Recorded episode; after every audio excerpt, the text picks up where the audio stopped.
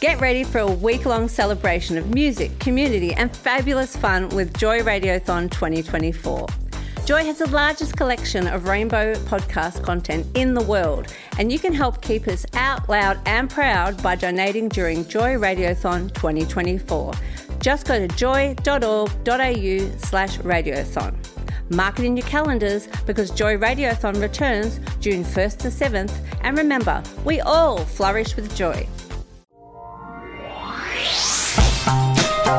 Taking a look at the issues surrounding the health and well-being of our LGBTIQ plus communities. This is Well Well Well, brought to you by the team from Thorn Harbour Health on Joy and the Community Radio Network. Can you introduce yourself for listeners and tell us a bit about the research that you presented on here at Better Together? Sure. My name is Dr. Shane Worrell. I'm an academic researcher at the Australian Research Centre in Sex, Health and Society, also known as ARCHES, at La Trobe University in Melbourne.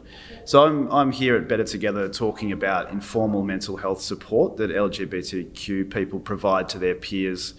Uh, commonly when they're experiencing suicidal thoughts, depression, and anxiety. And I was doing that with reference to a report that we released at ARCHES in late 2021 called Lean on Me. Uh, some, some listeners might be aware of that report. Uh, so that that involved interviewing 25 community members in Melbourne uh, with support from the Northwestern Melbourne Primary Health Network, and um, they were all adults. And uh, yeah, it was it was really looking at their experiences of being lent on, of being there for for somebody who was experiencing those thoughts, suicidality, depression, anxiety, and being there for them when they needed it. One of the findings that came out of your presentation that I noted straight away was that you talked about that that sort of informal support is saving lives. Yeah. Can you explain that a little bit more? Yeah, I can. So uh, a lot of the people we spoke to had experiences of helping somebody who was suicidal, who was experiencing suicide, suicidal thoughts, suicidality.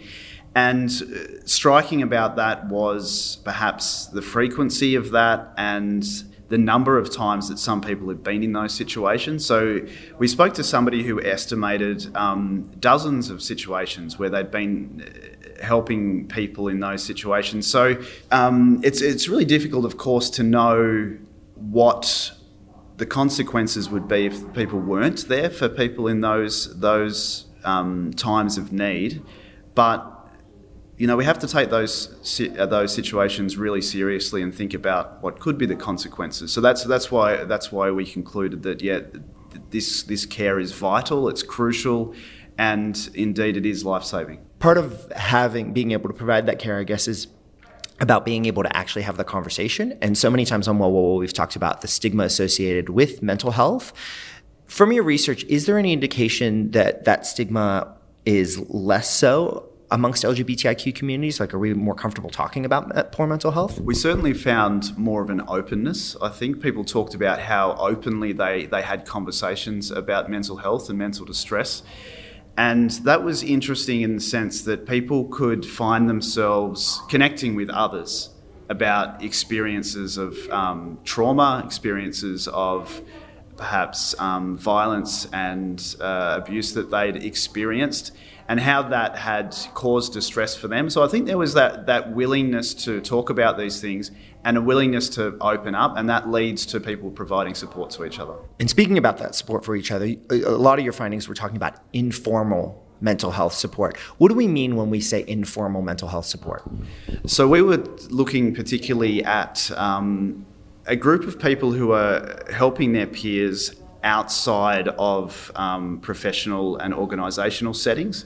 So I, I, suppose if you think about um, mental health support as existing in three broad ways. You've got um, professionals who are providing support within a private practice or a community or a health setting.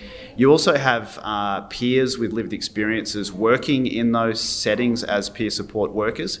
But we were looking more at uh, private spaces, I suppose, outside of uh, any professional organisational con- context. So it could be homes, it could be workplaces, it could be community events, it could be, uh, in some cases, um, bars and nightclub settings where people were just um, informally helping each other. One of the rules that you talked about was the role of the partner. Um, and I thought that was an interesting one because a lot of folks might assume that a partner is always in an informal care, but that's not necessarily always the case. But could you, yeah, touch on that a little bit about that role?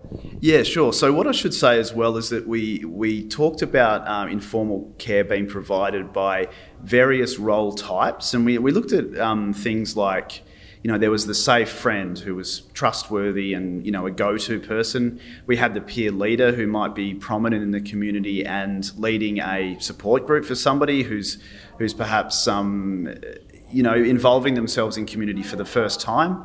Uh, the housemate who, who might suddenly find themselves um, supporting somebody perhaps that they don't even know that well. But yeah, you mentioned the partner, and this was an interesting one because um, I think people would assume that um, a supportive relationship involves an element of um, mental health support. I mean, that's what you know. You want people, your partner, to support you in in that situation. But I think we wanted to d- differentiate um, that type of general uh, support with more acute support, where somebody is um, feeling suicidal, and to, to make the point that that's not evident in all relationships. So I think um, the partner is is uh, represents the partner support role represents an extension of the the usual sort of partner dynamic, and to an extent, the other support roles also present uh, sorry uh, represent an extension of a role, and that's where you start to um,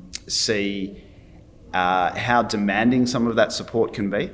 But I guess yeah, having those rules defined help kind of us identify the you know who's who's likely to be falling into these scenarios. We've talked about on the well, well, well before around cares and that that comes with some challenges.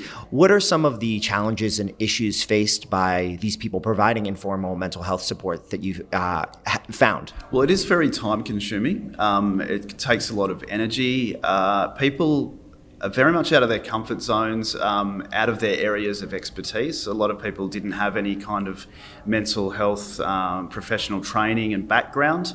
So I think people are um, finding it difficult to you know maintain all the other responsibilities they have in their busy lives because you know life is complex and busy and um, the responsibilities of, of caring for somebody else challenging. So we saw um, situations where people were feeling burnt, burnt out.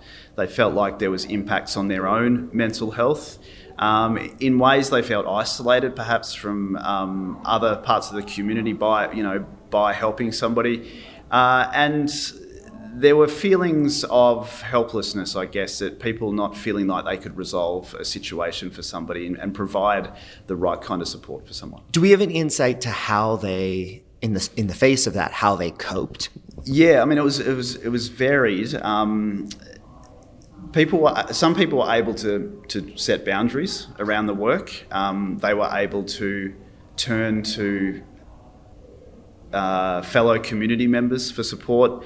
They were able to do um, self care, you know, exercise, art, other kinds of expression that that helped them get in a different kind of headspace. But that wasn't the case for everybody. So there was there was people who, who didn't feel they could access those other support networks. They felt like um, they perhaps needed to withdraw from a care situation, but they couldn't. They felt like that would be letting the person down, and even it might be unsafe to do so. So I think the coping strategies were um, unequal across the board. People didn't have the same resources, I suppose. So, with all of this information in mind around people providing informal mental health care support, what are the findings, I get, or not the findings, but what are the recommendations that come out of the report? Well, I think, uh, first of all, people who are providing this kind of support need better support themselves. Uh, in some cases, they're the last resort um, for somebody. Uh, in other cases, perhaps even if they're not the last resort, they're feeling like they're the last resort. And you know, it's really um, it's something to celebrate that people are willing to actually be there for other people and, and support them when they most need it, need it. but it shouldn't be up to them entirely. I mean, the support that they provide should be part of a safer, more robust system of care that um, supports people with significant mental health distress.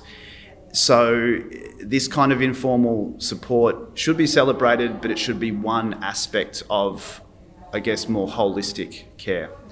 We thought about recommendations such as um, talking about establishing guiding principles to support LGBT communities to provide care to people experiencing chronic and acute mental health crisis. So, asking questions like, what does a caregiver do when they need to help? But how do they come to know what to do? If you don't have any any um, background in, in mental health um, training or education, how do you come to know what how do, how you respond? So I think um, supports like uh, telephone support lines, web chat services, um, more in, more investment in that, more awareness of it, and I think during the pandemic we saw the emergence of the Rain, Rainbow Door, which has been a fabulous resource for this kind of thing. So more more funding for those kind of things. Um, also to look at how people providing support can recognise burnout in themselves. How can they monitor their own own well-being?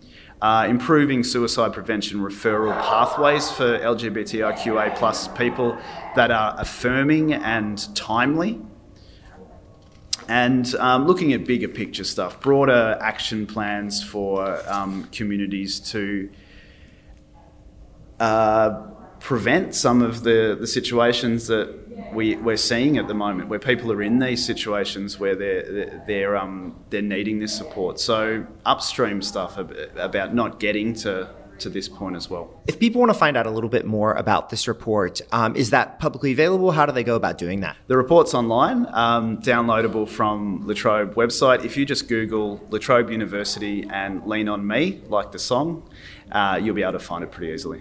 Shane, thank you so much for taking the time to talk to us today. Enjoy the rest of your Better Together conference. It's been a pleasure. Thanks for your time. Thanks for listening to Well, Well, Well, supported by Thorn Harbour Health on Joy and the Community Radio Network.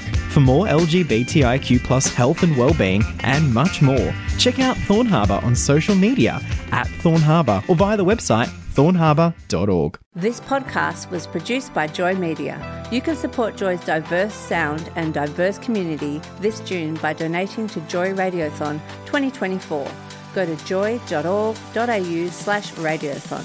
And remember, we all flourish with joy.